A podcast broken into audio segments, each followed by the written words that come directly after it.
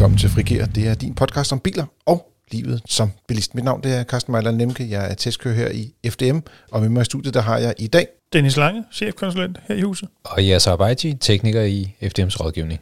Vi skal i dag tale omkring naturen ved de store broer på ja, Storebælt og Øresund.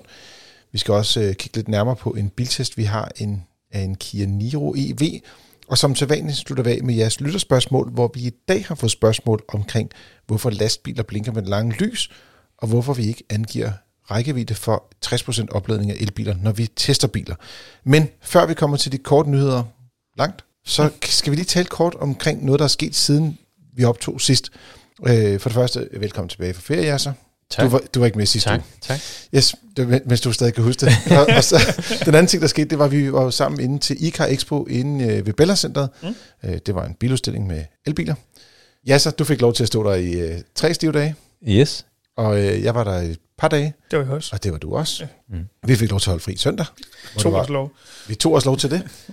øh, var der nogle øh, biler derinde? Altså, Der var, øh, det var ikke alle bilmærker, der var derinde, men der var rigtig mange bilmærker derinde, og der var også nogen, der fik mulighed for at prøvekøre nogle biler.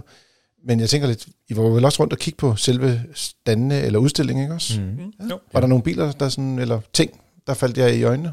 Altså, jeg synes, det var rigtig spændende, jeg ved ikke, om det er rigtigt lad os bare sige det, øh, at se øh, Hyundai's nye Ioniq 6, som de havde med derinde. Øh, det var til nærmest første gang, den er ude i virkelighedens verden nogle steder. Måske ikke Ja. helt, men det er tæt på i hvert fald. Første gang, jeg har set den også. Ja, øh, det var meget sjovt at se den, og så synes jeg også, det var super spændende at se øh, det i dansk kontekst nye mærke, BUD, som havde et par biler med, øh, som man jo også kunne få lov at, at, at køre en tur i. Øh, det var jo noget, noget helt nyt på alle mulige måder.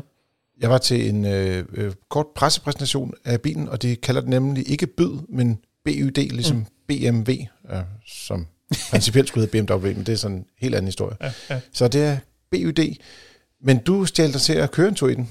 Jeg var øh, faktisk ude i de to biler, som BUD havde med, man kunne køre i. Deres Atso 3 og Tang hedder den. Henholdsvis ja. en, en, det hedder vel en kompakt SUV og en øh, øh, ret stor SUV. Ja, stor luksus SUV. Ja, ja. præcis. Det var, øh, det var fine oplevelser. Den, den lille af dem var en, den gjorde ingen for træd, og den store var eddermame med fed. Øh, og til omkring 600.000, som jeg husker det fra ja, Ja, den store ja. model, og lige godt øh, 300.000 for den billige. ja, 350 tror jeg, den, de havde i hvert fald den Ja, konkrete det, er, model. det er med det store udstyrsniveau. Ja, Ja, det jeg tror, det er sikkert 320 for den lille af dem. skal nok passe. Øh, fik du prøvet at spille Smoke on the Water i Atto 3? Øh, ja, altså jeg var ikke klar over det, jeg gjorde, men, men, men ja, øh, øh, og til den uforstående lytter, øh, dørlommen i bilen er blandt andet lavet af tre øh, meget stramme elastikker, som antageligvis, når man så hiver i dem, så har de rent faktisk gjort det, det passer til de tre første toner i Smoke, on the Water. Præcis. Ja. Jeg forsøgte, jeg synes, den ene af tonerne lød lidt skævt, men øh, det, altså, det, det gik an. Lidt speciel bil i øvrigt, generelt set noget med, at den kan vippe skærmen rundt på knap. Ja, det øh, kan holder begge stille. bilerne jo. Du Ja. trykker på skærmen, så drejer den øh, 90 grader, så det bliver bredformat eller højformat. Øh, Og hvis den er i højformat, så kan man stort set ikke kigge ud af forruden. Det er ej, sådan, den, det den, tager lige, den, den rager op over instrument på, det virkede lidt pudsigt. Men øh, det er en fin gimmick på en eller anden måde. Var du også over at kigge på BUD? Ja, jeg var kort øh, inde og sidde i, øh, i Ato 3'eren, øh, og så så jeg Han øh, på vejen ud. Og der er sedan. Ja, sedan. ja. Luksussedan. Øh, den, den var Ja. super fed, øh, men jeg, jeg nåede ikke at køre i noget af det. Den har jo den øh, fantastiske egenskab at have et relativt stort batteri på sådan, og nu bliver det lige slag på tasken, 80-90 kWh Mm. og et facelade. Wow. Det skal man have god tid. Ja, det tager tid. Så var jeg også øh, sådan lidt rundt og kigge på nogle... Altså Volvo havde skåret en bil i stykker, så man kunne kigge lidt ind til teknikken. Og så har jeg... Hvorfor en, havde jeg på fornemmelsen, at du godt kunne lide de opskårne biler? Jamen, det var det, der er fedt jo. Og så øh, øh, har jeg en, en rigtig god øh, ven, som øh, havde øh, leveret den der platform fra Hyundai, som han havde fået lov til at, at, at kreere. Øh, så det, der var også noget rigtig sjovt at se på. Ja, det var, en, hvis jeg lige husker rigtigt forstå, en, en Ioniq 5, hvor man havde pillet alt toppen af, så der kun var øh, Platformen ja, tilbage. bunden med batteri og så videre tilbage. Ja. Ja. Altså igen en bil, der var skåret op. Ja, Ja. det var fedt. Var der nogle hele biler, du synes, der var interessante? Ja, så? Eller Øhm. er vi kun i opskårne biler?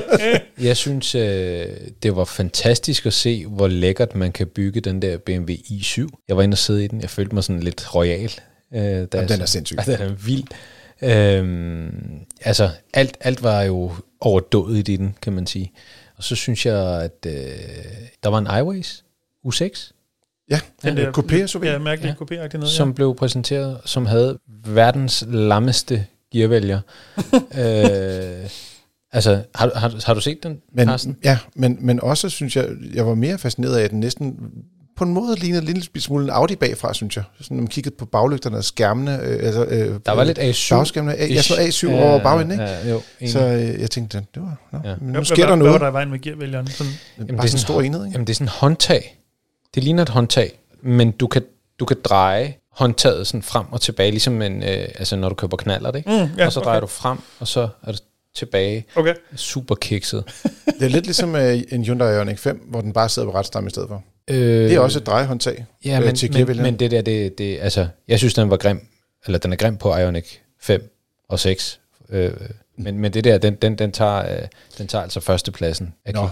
Ioniq 6. Vi bliver nødt til lige at tale om Hyundais øh, Mm. mm. skal man sige, øh, store bil. To ting. Primært noget, der relaterer sig til bagenden. Ja. Hvis man sætter sig på bagsædet. Jeg prøvede jeg ikke, men ja. Okay, jeg kunne ikke være der. Jamen, jeg, jeg kunne lige præcis ikke være på forsædet, så jeg havde ikke engang prøvet bagsædet. Nå, øh, Hvis jeg sidder på passagersædet, så rører mit hår loftet. Så ja, jeg, jeg kan næsten acceptere øh, Porsche, der har to hækspoiler, men en Hyundai, der har to hækspoiler, den ligner i hvert fald en Porsche 911 Turbo, er det vel nok. Øh, mm. ja. Jeg synes, det fungerer, men jeg øh, anerkender, at det er øh, anderledes. jeg siger, den, den anden spoiler kunne de godt have undværet for min skyld, så havde den set flot ud. Jeg, den, den, jeg synes, der er for meget vinge på. Jeg synes, den er fed. Det, det, er lige, det er lige noget for mig, det der. Jeg, kan- jeg kan godt lide den. Jeg synes, den er rigtig fed. Du kan også sagtens være på alle tiderne, tror jeg. Jamen, jeg er bare rundt. Så, så det, det er. Selv bagagerummet er der plads. Øh, Og sedan, ikke også? Det er ikke stor bagklap. Og heller ikke verdens største bagagerum. Nej, eller frunk, for den sags skyld. Nå, der kiggede var ikke. Nej, imponerende. nej. Nå, men den kommer vi nok til at se lidt mere til, når øh, den nærmer sig Danmark. Øh, jeg troede faktisk, du ville nævne den der Xpeng, der var lige ved siden af FDM-stand. Øh, der stod sådan en meget grøn øh, bil med sådan nogle øh, pseudo lambodøre som gik skævt op. Ja. Øh, du plejer at elske sådan nogle biler, som er bygget øh, interessant. Nej, det var ikke rigtig interessant. Det der. Den skulle være skåret op, før du kunne lide den, eller hvad? Ja, jeg synes, øh, det ligner bare sådan en show, ikke? Altså, der, var jo ikke rigtig, der er jo ikke rigtig noget, man kan købe endnu, og det, jeg ved ikke rigtig... Hvad, Jamen, den der P7 har vi jo faktisk haft til forpremiere herhjemme, og fordi jeg var ude og- tage billeder af den, var vi også ude og køre lidt i den. Og den, øh, vi havde, jeg tror faktisk, jeg havde den et døgn eller sådan noget. Øh, Mm. Og den var en af de mest irriterende biler, jeg har kørt i nyere tid, med alle mulige øh, advarsler, og når den gør det ene, og den gør det andet, og hvis du gør noget, og den gør noget, og men jeg men er heller ikke så imponeret jeg glæder mig til, at de sådan rigtig kommer, hvis Ja. man kan sige det. med deres modeller. Ja. Men Yes. jeg tænker, nu var vi der jo selv alle tre forskellige mm. antal dage. Vi skylder måske lige at sige stor tak til alle de folk, blandt andet lyttere, som kom forbi og lige sagde hej og øh, drøftede to Mhm. og så videre. Det var vanvittigt hyggeligt, at, mm. at folk gad komme forbi. Ja, det var Også super øh, fedt. tak for den efterkritik, der også kom, altså folk, der kom med gode forslag. Alle dem, der sagde, at du skulle holde op med at afbryde os andre. I det tilfælde her, der blev jeg jo så afbrudt, øh, skal vi lige huske på. Men det er jeg øh, også lytter jeg til, men ja, sådan er det, når man har meget på hjerte. Øh, og så skal vi også huske, vi mødte jo også Søren derinde, øh, Ja. der jo har vundet konkurrencen, Ja. og vi skal huske at sige, øh, Søren, øh, i din venstre lomme, der ligger der noget, du skal scanne en QR-kode. Så kan vi ikke sige mere. Øh, det må I andre skrive ind om, hvis der I gerne vil vide, hvad det er, han skal øh, scanne, men det tager vi en anden gang. Nu skal vi i gang med nyhederne kort, eller nyhederne langt. Øh, Dennis, Skal jeg du lægge den første. Yes. Jamen, jeg har jo øh, øh, jeg har brudt formatet en lille bil smule på en eller anden måde, øh, og- taget en bilnyhed med, øh, som i virkeligheden er en bil, som øh, øh, vores kollega Søren W. Rasmussen har, jeg tror det hedder en forpremiere, hvis jeg lige husker rigtigt. Han har haft, Ja, øh, det er første gang, vi er ude købe bil. Ja, præcis. Øh, men den blev jeg simpelthen nødt til at tage med, øh, og det er naturligvis, fordi det er den nye Honda Civic, han er ude at køre i. Øh, og den opmærksomme lytter ved jo, at jeg har den gamle Honda Civic, øh, så det var jo naturligvis interessant. Jeg har faktisk i mellemtiden også her forleden dag selv fået lejlighed til at køre den nye Honda Civic. Øh, min egen bil var til service, og så spurgte jeg forhandleren, om jeg lige kunne få en tur i den nye, den nye hold der. Det kunne jeg sagtens. Øh, så ja, øh, men hvad skal vi sige om den? Det er jo en, øh, hvad bliver det, 11. 11. generation af Honda Civic, øh, som ligner en lidt mere afdæmpet udgave af den udgående version. Øhm, jeg startede med at synes, den var lidt kedelig, men den er ved at vokse på mig, hvordan den ser ud i virkeligheden.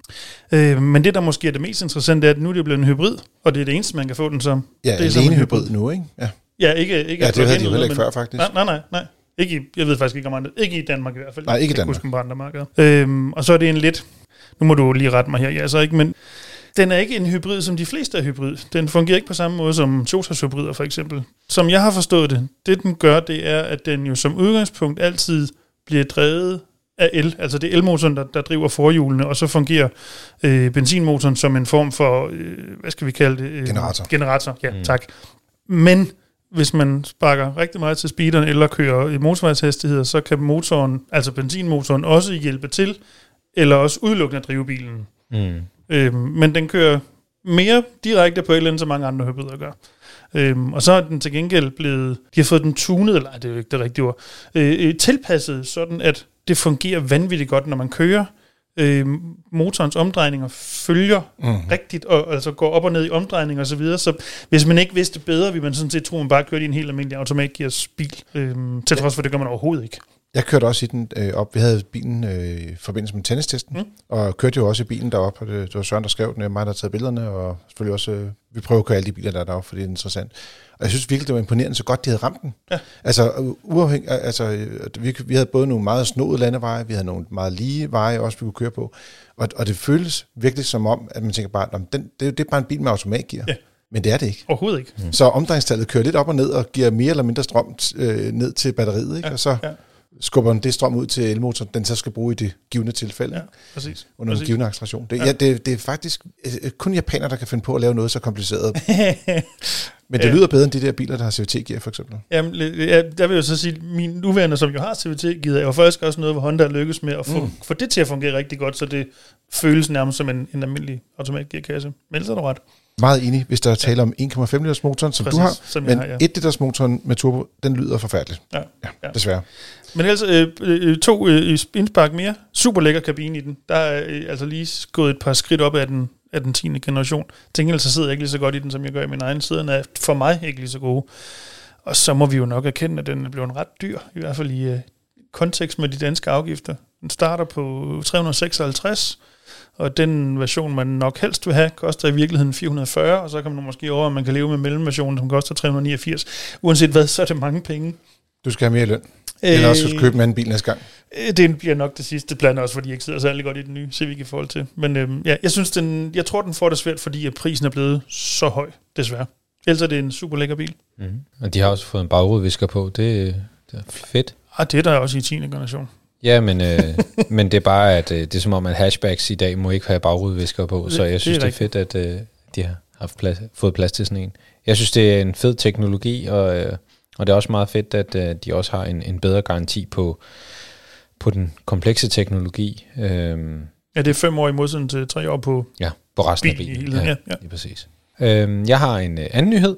Jeg har en øh, nyhed øh, omkring øh, et øh, nyt øh, asiatisk bilmærke, som, øh, som er blevet præsenteret på Mondial de l'Auto. Øh, Flot. Det, var, Ja. det lød nærmest fransk. Ja, jeg har fransk i skolen på et tidspunkt, så jeg burde kunne sige det rigtigt.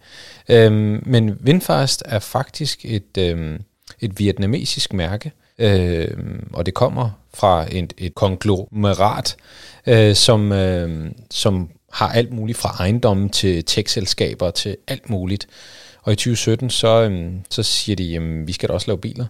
Øhm, og det er de lykkes med, og nu vil de også lave elektriske biler øh, i samarbejde med, med nogle af de store bilproducenter, Magna og ZF, øh, som er... Ja, når du siger bilproducenter, så er det sådan øh, komponent. ja Typisk øh, Lige de præcis. store leverandører er under, altså underleverandører til dele af biler. lige præcis. Øh, og ikke øh, bilproducenter som sådan, men, men, bilmærker, men ja, ja. lige præcis. Øhm, så laver de så nogle biler, som, øhm, som hedder øh, VF6, VF7, 8 og 9. Det er dejligt nemt, for en gang skyld. Ikke mindst fordi det hænger også sammen med størrelsen. Ja, og så øhm, kan man sige, at jamen, den der Winfast 8, det er en, en, øh, en stor bil, en stor øh, SUV på størrelse med en iX3'er. Ikke den største SUV, men, men, men iX3'er, øh, mellemstor SUV, som skulle kunne køre 470 km på en opladning. Og øh, hvis man vil have batteri med, så koster den 500.000. Men man kan også lege sit batteri. Det er i hvert fald noget, som, som de gerne vil indføre, at man både kan købe den med batteri, og så kan man øh, have den på abonnement. Lidt ligesom man kunne med Renault Zoe til at starte med, hvis jeg husker rigtigt. Mm. Jamen, der står også her, at øh, øh, abonnementet gælder både bilen og batteriet, og den samlede pris er 5.000 kroner for de to dele. Nu er det ikke lige så omfattende som NIO, vi talte om forleden dag, som havde sådan nogle nærmest bilabonnementer, som jo var øh, markant dyre Mm. øh, i hvert fald. Ja. Men det er jo også en måde, hvor man måske kan, kan få fat på en stor bil, øh, uden at skulle bære risikoen selv. Lige præcis. Og det, det er der jo rigtig mange, især i de her øh, teknologiskiftetider, Mm. hvor der er mange, der, der ikke vil have, øh, der, vil, der ikke vil binde for mange penge i bilerne, kan man sige. Så, så det er en, en, en, en nem måde at prøve tingene af på. I det her tilfælde går Vindfast ud i Tyskland, Frankrig og Holland øh, med i alt 50 forhandlere. Så de priser, de er ikke gældende i Danmark endnu, og vi Mm. ved heller ikke, hvordan de kommer til at takte det i forhold til eventuelle afgifter osv. Mm.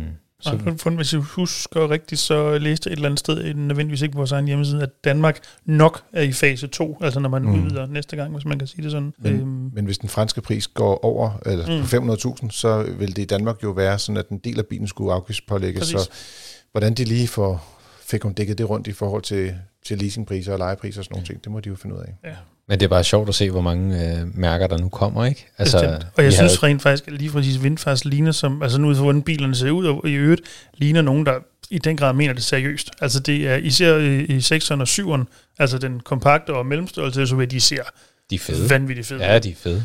Øhm, jeg så jo også, da jeg kom til at google lidt på nogle internationale hjemmesider, at hvis nok ikke i Europa, men man kan håbe, det kommer, de har faktisk en, der hedder en VF5 også, som er en lille elbil, sådan cirka en Suzuki Swift, for det ligner den også lidt størrelse. Okay. Øhm, det kunne være interessant, hvis de kunne komme med et, et bilalternativ, det også. Men det er i hvert fald ikke det, der kommer i første omgang, må vi jo konstatere.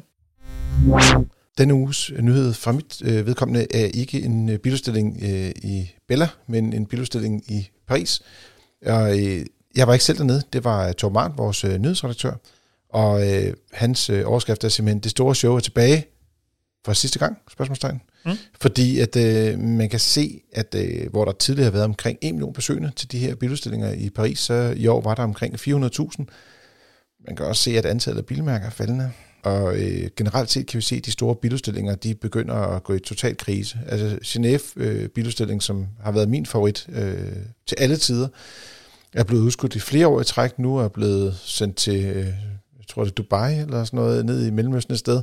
Øh, Det hedder jo ikke Genève mere, gør det? Jo jo, de har købt Nå, brandet. okay. Det, det, oh, det er lidt ligesom VM på en eller anden måde, Mm, men ja, bare med ja, biler. ja. øhm, og så øh, tidligere var der også en stor biludstilling i Frankfurt. Den er også, øh, den røg ned og, og endte med at være en sådan mobilitetsudstilling i, i München. Det er lidt det samme, der sker her også med Mondial de Lotto i Paris. Paris, uden, uden P, som det er i Frankrig. Ja, nok er med uden S, ikke? Øh, Paris. Nej, uden, uden, uden det hedder, men udtaler ikke rigtig P'et, eller, så det er meget, hvor, hvorfor kalder de sig deres hovedstad det? Det er meget svært at forstå. Nå. Men øh, der var mange øh, kinesere, ligesom vi også så faktisk i, i København. Øh, men der var rigtig mange europæiske bilmærker, der overhovedet ikke var til stede, øh, og, og inklusive også øh, endda et, et, et par franske. Så øh, det, det var øh, lidt mærkeligt at, at, at se det her med, at biludstillingerne lige pludselig forsvinder, når det har været sådan en central del af, jeg skal man sige, i hvert, fald, i hvert fald det job, vi har haft som biljournalister, har haft mulighed for at komme ud og se på dem, men også, men som bilkøber har haft mulighed for at se rigtig mange øh, nye bilmodeller og prototyper og konceptbiler. Ja, for man kan sige, det der var sådan med af de europæiske bilmærker, som jeg kan forstå, det, det der vel nærmest var det mest interessante, det var Renault, mm. der havde taget deres kommende femmer med, som de har vist nogle gange efterhånden. Og så havde de også en, jeg tror rigeligt, vi kan kalde det konceptudgave af en kommende Renault 4, Ja. øhm, som måske kommer på et eller andet tidspunkt. Men det var Ja. lidt ligesom det, ikke? Altså udover hvad man havde set i forvejen. Jeg, jeg synes faktisk lige præcis, de to biler er også øh, ret interessante, fordi at øh, Renault 4 ender jo med at blive en form for lille SUV. Ja, sådan lidt Elektrisk- kap- kaptyr på el. Captur på el, ja, øh, Peugeot E 2008 konkurrent, mm. øh, Ja. og Renault 5'eren bliver vel egentlig den nye øh, Zoe i virkeligheden, ikke? Ja, det et eller andet omfang, det samme ja. størrelse. Ja. Men øh, hvis man har lidt, er lidt nostalgisk og godt kan lide gamle rallybiler fra 80'erne, så synes man, den var ret fed, den der stod dernede i hvert fald. Lad du mærke til nogle ting, øh, Jasser, fra, i forbindelse med den her biludstilling? Altså udover vindfart, som du allerede har snakket om selvfølgelig. Mm, Nej, ikke lige umiddelbart. Der var ikke lige sådan noget, der... Altså, jeg, jeg synes jo, det er ærgerligt, at man, man mister de her shows her. Mm. Mm. Øh, nu ved jeg også, øh, for urverden, der, det var også i, i, i Genève i Schweiz, det var sådan lidt på grund af corona, der, der stoppede man så det. Øh, men jeg tror altså, at øh, vi oplever nu en, en form for digitalisering, hvor folk de bare altså, præsenterer tingene online, og så er det det. Jamen, det skal jeg sige, i, i gamle dage, så begyndte, øh, så var der biludstilling, og så var der ligesom om, for hver time var der nogen, der afslørede den ene verdensnyhed mm. efter den anden verdensnyhed, og den tredje verdensnyhed, og man kunne ikke nå at lave det hele. Mm. Så begyndte de sådan at drøbe mod sådan en uge før, så var det to uger før, så var det tre uger før showet, og nu så bliver bil, øh, bilnyheden bare lanceret hen over hele året. Mm. Så du har heller ikke det der med, at du har brug for to gange om året, hvor du kan gå ud og få samlet pressen. Det er nemmere bare at få bredt nyhederne ud i virkeligheden, bare løbende hen over året. Så jeg tror, i forhold til skal man sige, nyhedsdelen af det, så har de øh, overlevet sig selv i virkeligheden, også fordi vores verden i dag er meget mere øh, hurtig og hurtigt reagerende med internettet, hvor det i gamle dage, så var det jo enten i aviser, eller i ugeblade, eller i månedsblade for den sags skyld. Ikke? Men, men man kan sige, som vi så på vores messe, det er jo ikke fordi folk ikke synes, det er fedt at komme på messer. Jeg læste faktisk, og nu kan jeg simpelthen ikke huske, hvem det var, så det bliver en ingen nævnt, ingen glemt. Jeg tror, det var en dansk motorjournalist, som havde... Hans budskab var, at øh, hvad hedder det, Paris-udstillingen var lidt, undskyld mig, røv og nøgler, hvorimod at det rent faktisk ikke havde Expo i Bellacenteret, det var egentlig en rigtig biludstilling. Altså det fungerede rent mm, faktisk bedre ja. end de traditionelle store ja. Øh, udstillinger. Men ofte er det sådan, at journalisterne også er der på tidspunkter, hvor det er, at almindelige mennesker ikke er der. Mm, jo, jo. Og øh, her, hvor det er, at der i de her dage, der var jo lige på den branchedagen, der var om, om fredagen, hvor der jo også var velbesøgt. Mm. Så de to andre dage, der var virkelig mange almindelige mennesker. Vi fik jo også snakket med både vores lytter, som vi talte om tidligere, men der kom jo også mange mennesker hen til standen og snakkede og havde en mulige spørgsmål. Så bliver man bare påvirket af det på en anden måde, tror jeg. Jo, jo, jo. Så. selvfølgelig.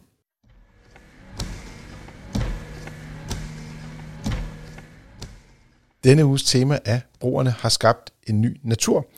Og det startede i sin tid med et rammerske for miljøforkæmper, da de store broprojekter ved både Storbælt og Øresund de blev fremlagt. Men i dag er det blevet forvandlet til fugleskrig, som lyder både hen over og ude på de kæmpe store naturområder, som er skabt omkring Danmarks to mest markante broer. Og så siger jeg i nyere tid, fordi så er der ikke nogen, der bliver sure over, at de synes, at en eller anden bro øh, et eller andet sted i landet øh, er faktisk mere markant. Der er i hvert fald ikke nogen, der er større. Det tør jeg godt sige. Altså broer. Nej, selv Lillebæltsbroen er, er trods alt også mindre. Præcis. Begge to. Men også vandet rundt om broerne, de bobler med liv. Øh, og vores kollega Tom Arndt, han elsker alt omkring infrastruktur, så han har været ude at besøge både Sprogø og Peberholm, som ligger ved øh, henholdsvis Storbæltsbroen og ved Øresundsbroen. Øh, og der har vi været ude og kigge både på dyr og planter og snakke med nogle af de øh, personer, som har været med til at ligesom arbejde for øh, et bedre øh, skal man sige, miljø de steder. Og jeg synes, det, det er, der er jo selvfølgelig noget, skal man kalde det, motorskrådstræk dækstøj, når man er derude. Jeg ved ikke, har I nogensinde været ude på øh, Sprogø? Nej, jeg gad virkelig godt, men eller, det er faktisk lidt løgn. Jeg har været der, dengang man var ved at bygge broen, øhm, og op og gå på øh, ja, en fjerdedel af højbroen, for så langt har de bygget dengang, altså rampen opad imod fra, øh, fra Sprogø. Hvordan kom du til det? Det var øh, det er mange år siden, jeg var grund, og jeg boede hjemme, og det var noget, mine forældre havde, og om det så var, jeg tror, det var øh, Fyns Stifttiden, der arrangerede sådan nogle busture og et eller andet derude. Jeg tænkte, jamen, det, det, var, det var noget af den stil, men altså, man kunne komme ud og se det, mens de byggede det. Agtigt. Så der var vi teknisk set på, på Sprogø, kortvejt. Det kunne godt være, at du var med i et motionsløb eller i et cykelløb, for det har jo også været hen over øh, Storbæltsbroen på gang. Det simpelthen ikke godt nok. Åh, oh, det ved jeg godt, at du ikke har været med. Men nej, altså, altså du, du er mit mest sporty af os tre, men du har heller ikke løbet på Storbæltsbroen, tænker jeg. Nej, det har jeg i hvert fald ikke. men, øh, men jeg er også den yngste af jer, så, så I ved, I kan nok huske flere ting, end jeg kan. Jeg kan simpelthen ikke huske noget af det her. Det er jo, det er jo sådan nogle øh, ældre herrer, som jeg to, som ved noget mere om sådan noget der, end, end, end jeg ved. Jeg ved bare, at man kan køre over. ja, det er sjovt, fordi i, i gamle dage, der var jo... Uh, ja, jeg husker i hvert fald færgen, og ja, man sad og ventede på færgen, og øh, jeg er bare glad for, at man slap for det. Øh, ja, øh, absolut. Men øh, de har også arbejdet meget med, at, at især på, på Sprogø, at få et øh, rigt øh, fugleliv. Og jeg, jeg var derude for en, jeg tror det var en 4-5 år siden, øh, eller det kan også være, det var 7 eller 8, fordi at, altså, ja, så det, det finder du ud af senere, når du bliver ældre. Ja, lige præcis. lige pludselig så er man bare blevet meget ældre. Nå, men, øh, men øh, der kan jeg også huske det der med, at øh, der gik vi sådan en tur, og sådan, man godt sådan kom om på sådan på bagsiden af øen, væk fra motorvejen, om bag ved de bygninger, der er. Mm. Og derude der er faktisk virkelig flot og smukt, og der er også en lille havn, den kan man også se fra, fra broen af, øh, hvor man kan sejle ud til og sådan nogle ting. Men øh, ja, stedet er forbeholdt øh, dyr og ikke mennesker i, som udgangspunkt. Øh, men der er stadig nogle bygninger derude, hvor der er, der bliver holdt nogle arrangementer engang imellem. Så, øh, men, men der er også rigtig, altså der er virkelig mange dyr derude. Øh, de har både græsne får og køer, øh, og de har også, øh, skal man sige, øh, ja, masser af, hvad skal man sige, fugle og et kæmpe fugleliv. Ikke? Åbenbart er der kommet en vandrefalk, øh, som havde en øh, redde på øen i øh, 2021, altså ude på Sprogø. Mm. Så øh, jeg vil sige, det er lidt interessant, fordi da vi snakker om det her i sin tid, og vi skulle lave historierne, så havde det lidt sådan, øh, kan man sige, at øh, motorvejene ligesom redder naturen, eller de her byggeprojekter redder naturen, men helt så øh, hårdt kan man ikke sætte det op, desværre. Det kan man nok ikke, men det er heller ikke 100% forkert, jo vel? Altså. Nej, det er det, vi fandt ud af, fordi der er jo også noget med et kæmpe øh, havmiljø omkring Sprogø, med, hvad er det, med blobmuslinger, der trives dernede og sådan nogle ting. Så, så der er kommet, fordi at også menneskerne ikke er på øerne længere, øh, et, et dyrliv på den konto. Ja, det er dejligt at høre, at, at bare fordi at vi mennesker, vi skal brede os, og vi skal frem, at vi ikke ødelægger biodiversiteten. Så det synes jeg er meget fedt. Jeg ikke alene ikke ødelægger, men rent faktisk forøger præcis. biodiversiteten. Ja. biodiversiteten. Men hvis du vil vide øh, mere om omkring øh, biodiversitet, natur i forbindelse med de her store brobyggeprojekter, kan du gå ind på fdm.dk og læse den artikel, som Torben har lavet derinde. Som sagt skal du søge efter, broerne har skabt ny natur, og så kan du både se billeder fra begge steder, øh, og der er også nogle øh, videooptagelser derfra. Denne uges biltest er en Kia Niro EV. Vi har testet en version, der hedder Upgrade til 380.000 kroner, men priserne starter 40.000 lavere ved 340.000 kroner. Det er anden generation af Niro. Den findes både som plug-in hybrid, som vi har talt om tidligere. Her er det en ren elektrisk udgave med et batteri på 65 kWh netto. Tidligere fandtes den også med et lidt mindre batteri, men det har de opgivet, fordi at det var der ikke rigtig nogen, der gad at have. Prisen steg faktisk øh, kort efter, de introducerede bilen på det danske marked, mm. midten af juni måned. Så først var der nogle priser, der hed fra 310.000, men så øh, fandt de ud af, at øh, dem, der, de biler blev simpelthen solgt. Og så da de skulle have, var 300 biler, der røg på 14 dage eller sådan noget. Og så fandt de ud af, at øh, næste runde, de kunne få serveret øh, øh, fra øh, fabrikken øh, nede i Korea, øh, de kostede simpelthen bare 30.000 kroner mere. Så øh, der er sket noget der. Så det er et lidt spøjst øh, øh, marked, det der med, hvornår folk har bestilt dem, og, og der er lidt forskellige priser. Men som det er nu, øh, så har vi beregnet en øh, samlet biløkonomi, der hedder 3 kroner 65 øre per kilometer, og det er lidt billigere end nogle af de lidt større SUV-modeller, men det er heller ikke i den helt billige ende. Jeg ved ikke, om vi skal... Jeg kan godt lige give lidt ekstra stats på den her. Gør det. Øh, man kan tale om, der er tale om sådan en form for crossover-model i mellemklassen. Øh, jeg har kaldt den lidt en elektrisk Nissan Qashqai. Øh, på den måde forstået, at øh, den er lidt høj i det. Den er ikke rigtig SUV. I modsætning til Nissan Qashqai er der faktisk plads på bagsædet, og den har et rimelig stort bagagerum. Men de, er, de har faktisk lidt samme øh, form for øh, altså høj indstigning og så videre. Øh, ja, og så tænker jeg bare, at krigen bare starter her. Stille og roligt. Kom i gang, drenge. Hvad siger I? Jamen, jeg har jo rent faktisk ude at køre i den elektriske udgave, det tror jeg også, jeg nævnte, da vi snakkede om plug-in hybriden, øh, dengang jeg havde den til test, og det, det er jo en rigtig, rigtig fin bil. Øh, det er ikke verdens mest sprudlende design, specielt ikke, hvis man har den som den her testudgave var i sølvgrå, uden en kontrast C-stolpe, som man kan købe sig til. Mm. Så er den lidt anonym måske, men øh, den er i hvert fald øh, der, der er lidt mere spændende end, end, end forgængeren, trods alt. Den havde endda indfarvet, øh, hvad er det, øh, øh, de, de lister, der er rundt omkring hjulene. Det var ekstra udstyr. Ja, ja, det, så, det var så derfor gjorde det, at den blev endnu mere normal et, at se et, på. et hav af sølvgrå øh, Ja, på alle præcis. mulige måder. Øhm, det, kan, det kan gøres mere spændende, Her, herligt vil nogen sige. Ikke. Dennis. Hvad siger du? Yes. Jamen, jeg, jeg synes, det er en, en, en fin bil, øh, en bil, hvor man ligesom ved, hvad man får, og der er ikke, altså, hvis man ikke vil have nogle overraskelser, så, øh, så er det noget af det bedste, man, man nok kan købe med en god garanti. Øhm, og man kan sige, at, at det, det vi har set fra, fra den øh, udgåede model, jamen den, den er glimrende for folk, øh, med en fornuftig øh, batteristørrelse og en effektivitet, der, der er i orden. Øh, så det eneste, jeg synes måske, eller der, der er også mange andre, altså biljournalister, som synes, at, at det ikke er godt nok, det er den her DC-ladehastighed. Øh, og, og ja, jeg er glad for, at du ikke kalder det skal bare nøjes med at kalde det DC-ladning. jeg, jeg hurtigt lader. Jamen, jeg tror, det passer meget godt med at kalde det hurtigladning. Det er bare ikke en lynladning. Nej. Ja, fair nok. Lynladning er over 100 kW, Ja, ikke? ja. så det kan den ikke. Nej, det kan Nej, den ikke. men Hvad det- er det, det er? Det er 70, den, øh, den kan lade med, ikke? Jo, det er 70 kW, Ja. ja. yes. Øh, eller måske en lille smule højere, ikke også? Ja, altså vi har jo så testet, vi tester både rækkevidde. Øh, bilen har officiel rækkevidde på 460 km. Øh, på motorvej ved 110 km i timen kørte vi 370, øh, hvilket i forhold til batteristørrelsen er, er, er, pænt, lidt, lidt over gennemsnittet. Øh, og så øh, lader den så med 71 kWh, som de selv siger, øh, i gennemsnit over en halv time. Øh, og den viste under vores øh, måling øh, 79 kW som det, det maksimale, altså cirka 80 kW. Ikke? Det, mm. det er lidt mere end det, de lover, men, men det er meget standard på de her biler. Den, den har til gengæld sådan en ret sådan flad kurve. Så den gør Øh. det så også, altså det meste af tiden til gengæld. Ja, altså det vil sige, det, det første øh, kvarter, man lader, der får man cirka 100 km og øh, 105 km beregnet. Ikke?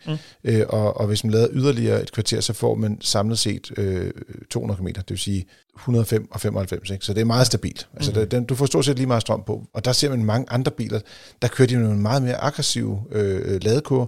Ikke mindst øh, den her øh, batteriproducent, der hedder Cattle. Øh, det er en kinesisk øh, skal man sige, producent af batteriet. Og de batterier kan du også se i, og nu var det faktisk tre andre biler, tror jeg, ja, så du fandt frem til. Ikke? Det var noget med BMW iX1, Det var MG4, og så var der en tredje en, der også har Cattle-batterier. Ja, nu, nu kan jeg ikke lige huske det i hovedet. Nej, men det er også hårdt at lige blive kastet under bussen. Men, men det er bare for at sige, at de andre, de har lavet øh, skal man sige, øh, hastigheder på omkring 130 kW. Mm. Øh, både BMW og, og MG4. Og, og der kan den her ikke følge med, og det er meget underligt. At den kan man, er, og det er et åbent og fuldstændig spekulativt spørgsmål. Er der et eller andet, hvad kan vi sige, garantibekymring i det, at man tænker, nu skruer vi lidt ned, fordi så ved vi, det holder? Ja, men de andre har sammenlignet garantier, ja, så det, så er det, det er det, som er spøjst, ikke? Ja. Og jeg har spurgt dem, om de så tænker sig at løfte dem senere, mm. men det har de ikke rigtig sådan sagt, de vil gøre. Så, Nej, man skal nok ikke forvente det i hvert fald. Øh, man skal ikke købe sådan en bil, og så forvente, at, at, at ladehastigheden bliver sat op. Øh, så hvis ikke det er godt nok det her, og man, man er typen, der kører meget øh, ude og lader på farten osv. Så, videre, så skal man vælge en bil. Ja, det, det her det er en... Øh, jeg har en kollega, der har købt sådan en. Har du, det har jeg, jeg har faktisk to. jeg, jeg har begge to, to kolleger. Ja, ja. Jeg har kun én kollega, der har købt sådan en. Ja, det er ja, rigtigt. Det er rigtigt. Ja, så, så det er en, øh, en, en fornuftig bil, som sagt. Øhm, jeg, jeg har desværre ikke selv haft muligheden for at køre i den her bil, men øhm, jeg, jeg tror, det er et godt køb. Jeg vil sige, at øh, der, der er nogle minuser ved modellen, ud over øh, ladetiden, og så er der også øh, noget dækstøj. Det er generelt noget, vi ser på Hyundai og Kias modeller. Det gælder også for den her. Det, den er meget afhængig af, hvilken type asfalt man kører på. Øh, det, er ja, det, var faktisk, det var ikke det værste. Det var ikke noget, det jeg blev mærke i, da jeg kørte den, men det kan godt være mig, der bare... Øh... Nogle steder kan du slet ikke høre det. Ja, okay. Og så kommer du over på en anden, lidt mere ro type asfalt, og så begynder det bare at være lidt mere syngende øh, end i andre biler. Mm. Men jeg vil bare sige, Folkevogn ID4, samme problem. Så det er ikke fordi, det er, jo, altså, det er ikke unikt for den her nej, bil nej, nej, det. Nej. Så en anden lidt spøjs ting, det er, at ladestikket sidder jo om foran i bilen. Og det er faktisk super praktisk rigtig mange steder. Øh, øh, ikke mindst hvis du parkerer med næsen ind mod din øh, lader, fordi så skal du ikke trække lade, øh, kablet så langt. Du, nej, nej. du falder heller ikke over, når du går ind og ud af bilen og sådan nogle ting. Men, øh, men det betyder så også, at der sidder sådan en lille prop på selve ladestikket, Mm. Og jeg tror, det er simpelthen for at undgå, at der kommer snavs ind igennem øh, Ja, fordi det, det sidder lige direkte i vinden, når du kører. Det sidder lige i vinden, så der, ja. der får du øh, mest muligt snavs ind øh, deromkring. Og det gør det en lille smule mere besværligt, når man skal sætte bilen til opladning mm. i, en gang imellem. Øh, og det er øh, nogle af de årsager til, at den ikke rigtig øh, kommer så højt op i vores, skal man sige, vores skala, så den får kun fire stjerner. Men som hvis man kan regne ud, at øh, jeg har en kollega, og de andre har to kolleger, der har den. Så jeg har jo selv købt sådan en bil. Ja. Og øh, for os er det faktisk fuldstændig ligegyldigt, øh, de ting. Øh, vi bruger ikke bilen til at køre lange ture. Øh, vi er bare glade for at have den der lidt høje indstigning. Så. Jamen, jeg synes også grundlæggende, ud fra det, jeg har, prøvet den, det er en rigtig, rigtig fin bil, som sådan mm. en, hvad kan vi sige, kompakt størrelses familiebil, der, der gør den simpelthen ingen for træet. Og hvis man stort set alligevel altid lader hjemme, så at den kun kan lade med 70 kW ude, er jo så uendeligt ligegyldigt, kan man sige. Øhm, den måtte gerne have været de der 30.000 billigere, hvis I spørger mig, altså som den startede med at være. Det øh, men, også men det, det, er jo, til, det er jo ikke kun den her, der er blevet dyr, det er jo stort set over hele paletten jo. Øhm, så ja, altså som markedtid nu, synes jeg egentlig, det, det, er, det er et udmærket køb til det, den kan og det, den er. Den, den er bare ikke et slagtilbud, som de priser, de startede med at annoncere den til, hvor det er, den startede på 310, og toppen den kostede 350. Det var, det var en, faktisk et rigtig godt køb mm. øh, dengang, og nu er prisen også lidt højere, det påvirker selvfølgelig også øh, stjernevurderingen. Altså, der er faktisk rigtig meget udstyr i Nu har jeg faktisk kørt øh, i forbindelse med årets brugtbil for nylig. Mm. Kørte vi jo så den, der hedder 1 Niro, altså forgængeren.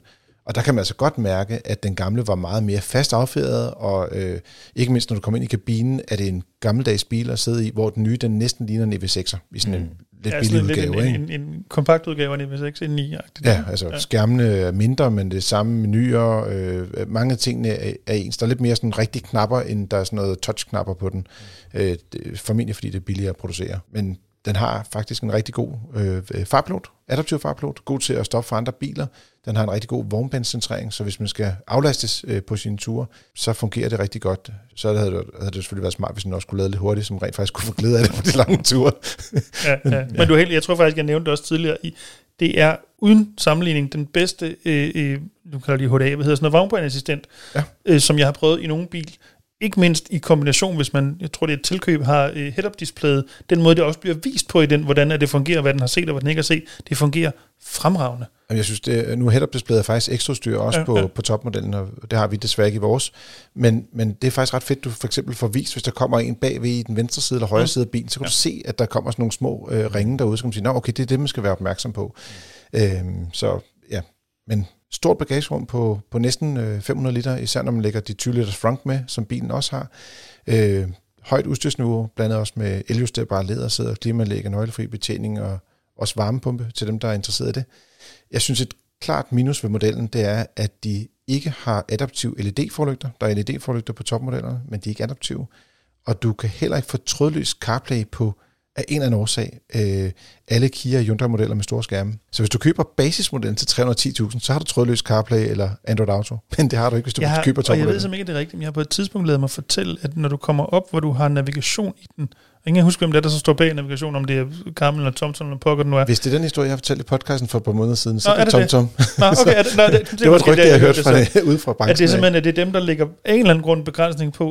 det, det, Det det det, det det øh, Apple CarPlay og Android Auto ikke må være trådløs. Altså, det Ja. giver ingen mening, men... mm, Ja. Jeg ved ikke, om det for at lokke folk til at bruge øh, som siger, navigationen, hvor det er, at de kan høste nogle data, som de så kan bruge til at finde ud af, hvor mange mennesker kommer ind de forskellige steder. Sådan noget. Det, det er svært at vide, hvorfor det, de gør sådan. Ja. Det er faktisk bare øh, virkelig irriterende i hverdagen. Men, men jeg vil så sige, i øh, virkelighedens verden, så kan man jo købe en øh, dongle til en 800 kroner til 1000 kroner, og så har du trådløs alligevel. Præcis. Og øh, så vil nogen være sure over, at der ikke er en bagrudevisker øh, på en bil, men det gør sig ikke gældende for dem, der køber den her model, fordi den har rent faktisk en bagrudevisker. Åh, det var Men der, er en anden, men der er en anden ting, der er super irriterende ved den her bil, og alle andre biler, som har sort pianolak. Ah, Det skal væk. Nej, det skal ikke. Det ser Jo, super fedt ud. Nej, pianolak, det Er, du- bliver er du klar over, hvor meget pianolak den her bil har? Jamen, Det er sindssygt. Skal vi, skal vi, skal vi prøve at se? Jeg tror, min, jeg har, mine, hænder er, mine hænder er næsten mindre end den mængde pianolak, der er på den bil. Mm. Det er kun lige nede ved gearvælgeren. Det er det eneste sted, ja. det er. Og, og det er det eneste sted, hvor man øh, rent faktisk øh, øh, flytter hænderne hele tiden frem og tilbage. Og alt det der pianolak, det bliver ridset, det bliver grimt, At det bliver stødet. og det bliver stødet, og det skal man lade være med. Nu, nu skal jeg fortælle jer, hvordan man løser det, fordi jeg har øh, ikke lige så meget, men en vis mængde pianolag i min øh, øh, Civic også. Det man gør, det er at nede i øh, armlænet dernede, der har man sådan en lille mikrofiberklud liggende, og når man så alligevel holder for rødt eller på anden måde, ligesom ikke ved, man skal lave, så kan man lige tage kluden op, pusse, pusse, pusse, done, så ser det pænt ud Og det igen. skal du gøre alligevel, fordi din touchskærm, den bliver nemlig fedtet, og det gør det på alle biler med Ja. touchskærm, eller Ja. trykskærm, eller hvad man nu kalder dem. Præcis. Ja. Eller også så finder man en, øh, som er dygtig med folie, og så får man lavet det helt om, for det er ikke pænt. Det vil du vi, gøre, øh, ja så. Det vil jeg gøre. Pianolak, det er noget... Øh, ja, jeg har det også lidt i min bil, jeg, jeg hader det. Jeg tror, vi er ude i de der små religiøse øh, ting, lidt ligesom om øh, en øh, gear vil absolut skal være tryk eller drejeknap, eller om det godt må være Ja, en gammel... det er øh, det nok. Men her er den Ja, faktisk tak. en drejeknap, og det er jo fantastisk. Men øh, som sagt, øh, gå ind og læs øh, artiklen øh, inde på øh, fdm.dk. Der er også en video, fordi det er stortesten i det motor, som der er ude i øjeblikket. Øh, og selvfølgelig for øh, alle medlemmer, øh, som har motor liggende stadigvæk, øh, med en øh, løve på forsiden, som jeg husker det. Øh, Mm. Det er noget med, at man er berettet og sådan løvehoved Ja, ja, lige noget, præcis. ja. Øh, så, øh, så kan man gå ind og læse øh, testen der også. Nu er det tid til lytterspørgsmålene, og den første har vi øh, fået fra Sæfte, der skriver, hej Frigir, jeg skriver til jer, fordi jeg har lagt mærke til noget, efter at jeg kører på motorvejen hver dag til arbejde. Jeg undrer mig meget over, hvorfor modkørende lastbiler de blinker med deres fjernlys. Det sker primært, når de er i gang med at blive overhalet, har jeg observeret, af ren nysgerrighed. Så jeg håber, at I kan gøre mig lidt klogere på den her, skal man sige, de blinkende lygter. De, de blinkende lygter, ja. Hvad siger du, Dennis? Jamen, så vidt jeg ved, og det er jo så allerede et forbehold, det er ikke, og så lad mig tilføje, hvis du sidder som lastbilchauffør derude og, siger, og synes, at jeg siger noget sludder, så øh, skriv ind på podcast. Så vidt jeg ved, når vi snakker om, at en lastbil overhaler den anden, og den bagvedliggende blinker med lygterne, så handler det om at hjælpe den overhalende lastbil og ligesom indikere, nu er du rent faktisk forbi mig. For det kan godt være svært som lastbilchauffør at se de der hvad, 18 meter bagud, hvornår man egentlig er helt forbi, og hvornår man ikke er.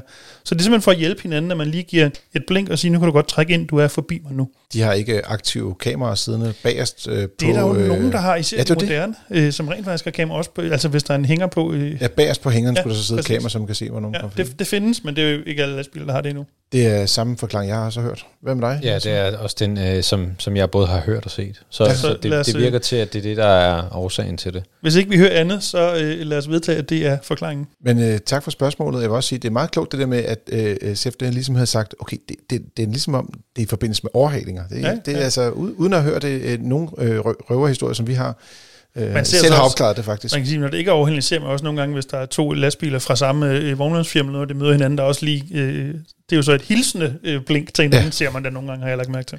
Der er også nogle gange, hvor det er, hvis de, kø, de kører øh, på motorvejen, og der er nogen, der stadig kører med langt lys, og har glemt at slukke det, der giver lastbilerne også en tur med det lange lys, og siger, høj, mander, du skal lige blande ned, ellers så blænder du mig.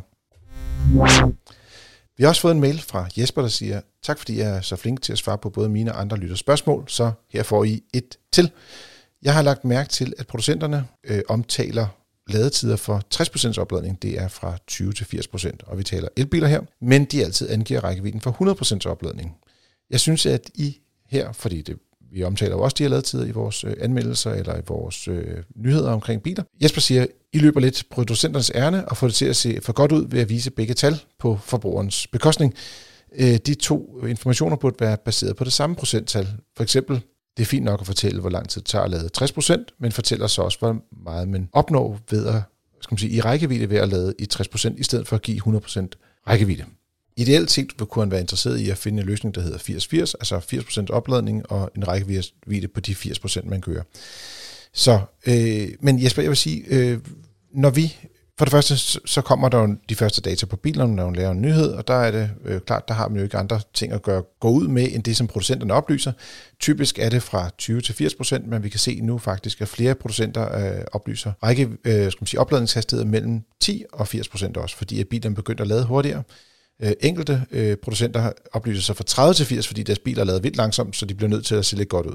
Sådan er den verden. Øh, men de angiver altid rækkevidden for 100% opladning, og det synes jeg egentlig er rigtigt nok. Øh, når man skal ud og køre en lang tur, vil du typisk lade bilen op til 100% for at være sikker på at have den maksimale rækkevidde.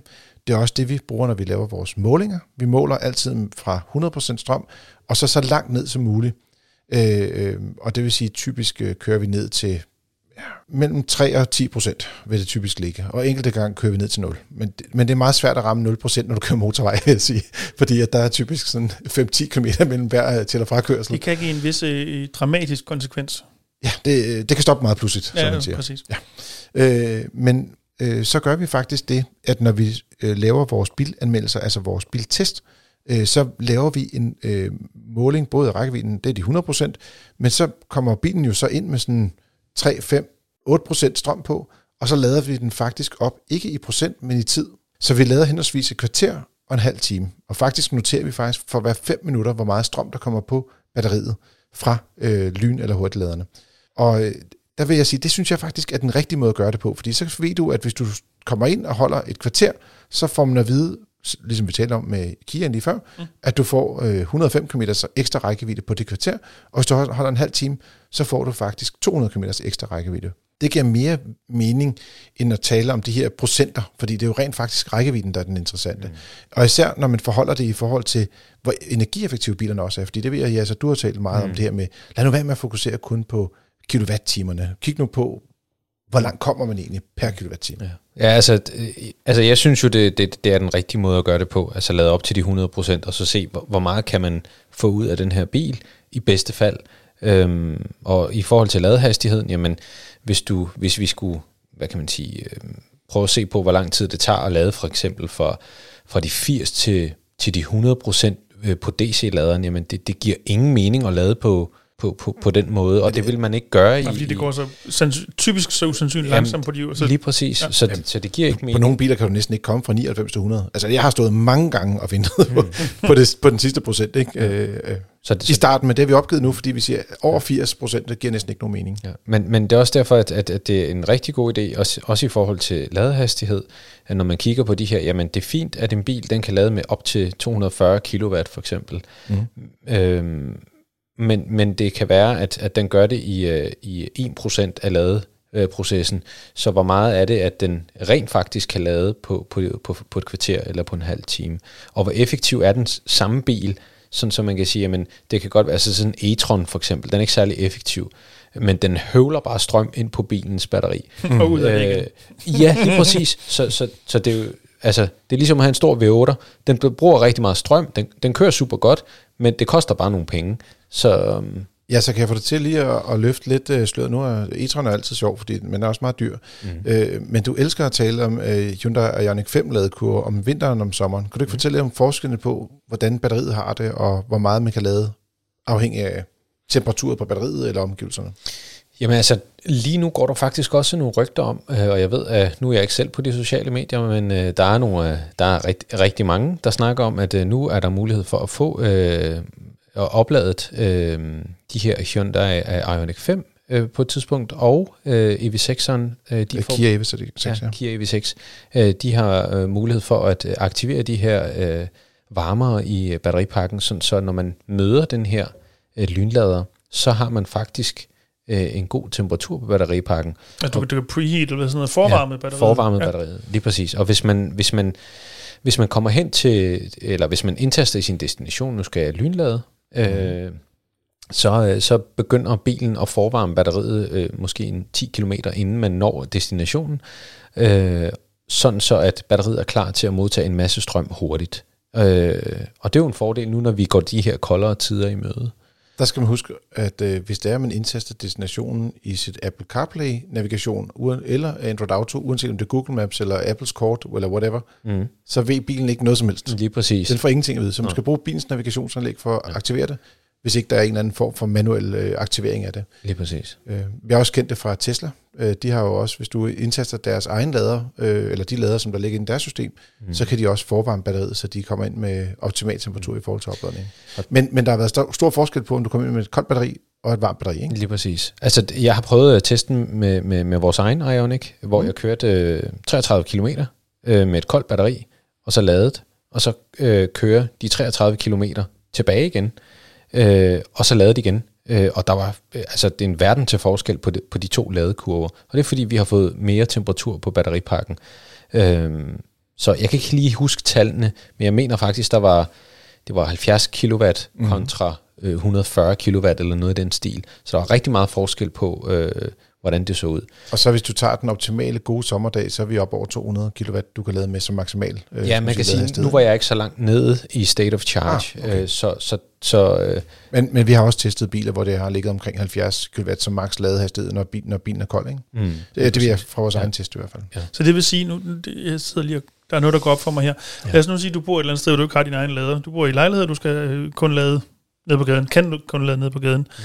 Lad os nu sige, at du kommer hjem med, ikke, du har 20% tilbage på batteriet, men næste morgen skal du til Jylland, og lad os nu lige bare lige indsparke, du bor i København i den her kontekst. Mm. Så er det rent faktisk bedre at svinge forbi en lynlader, vi leger der sådan en, og få ladet batteri op, når du kommer hjem, end i stedet for, at det er det første, du gør næste morgen, når du skal afsted. jo, lige præcis. Det var en anden måde at sige det. Du, Ja, ja, lige Altså, præcis. hvis- Man kan sige, hvis du, hvis du kommer ind, hvis du kommer ind med, med, med et batteri, der har været ude at køre, og mm. bilen den er, altså, og batteripakken også er varm, ja. Ja. jamen så, så er det en mulighed at hælde en masse strøm ind på, øh, på et tidspunkt, hvor at, at også batteriet kan modtage det, ja. i stedet for at det er det første, du gør om morgenen, hvor at det vil tage noget længere tid. Mm. Øh, man skal bare øh, tænke over, jamen altså, man skal ikke putte for meget strøm på en bil og bare lade den stå. Så det er fint, når man lader op til eksempelvis de 80%, og så skal køre dagen efter. Øh, men lad være med at lade op til 100% og lad bilen stå i tre uger. En anden ting, der måske også kunne være øh, en misforståelse eller et eller andet, det er, nu, nu taler vi om, at ladehastigheden er hurtigere eller langsom afhængig af temperaturerne, men øh, hvis man hjemmelader eller langsomlader på gaden, øh, så vil man typisk ikke blive påvirket af det, og de fleste biler vil lade mellem 10 og 11 kW. Så der, vil, der vil du ikke mærke det der med, at den lader meget langsomt, eller du ikke kan nå at lade op til dagen efter, for eksempel. Præcis. Du har lyttet til Frigir. Det er din podcast om biler og livet som bilist. Husk at trykke abonner ind i din podcast-app, og anbefale os gerne til dine venner. Har du spørgsmål, ligesom Jesper og Sefte, så kan du sende den til podcast Ja så, Dennis. Tak for en god weekend. Ja, selv tak. Lige over. Jeg kunne, jeg, kunne, jeg kunne faktisk godt tænke mig, at hvis der var nogen, der havde noget, øh, noget af det her øh, øh, lak, pianolak, som er totalt ridset, og lige at sende nogle billeder ind. Jeg kunne godt tænke mig at vise det til Dennis og Karsten. Det kan du sende ind til podcast hvis du er en pianolak hader med risser. Og til dig, kan lytter, som ikke har det, eller faktisk til alle lyttere, tak fordi I lyttede med, og god tur derude.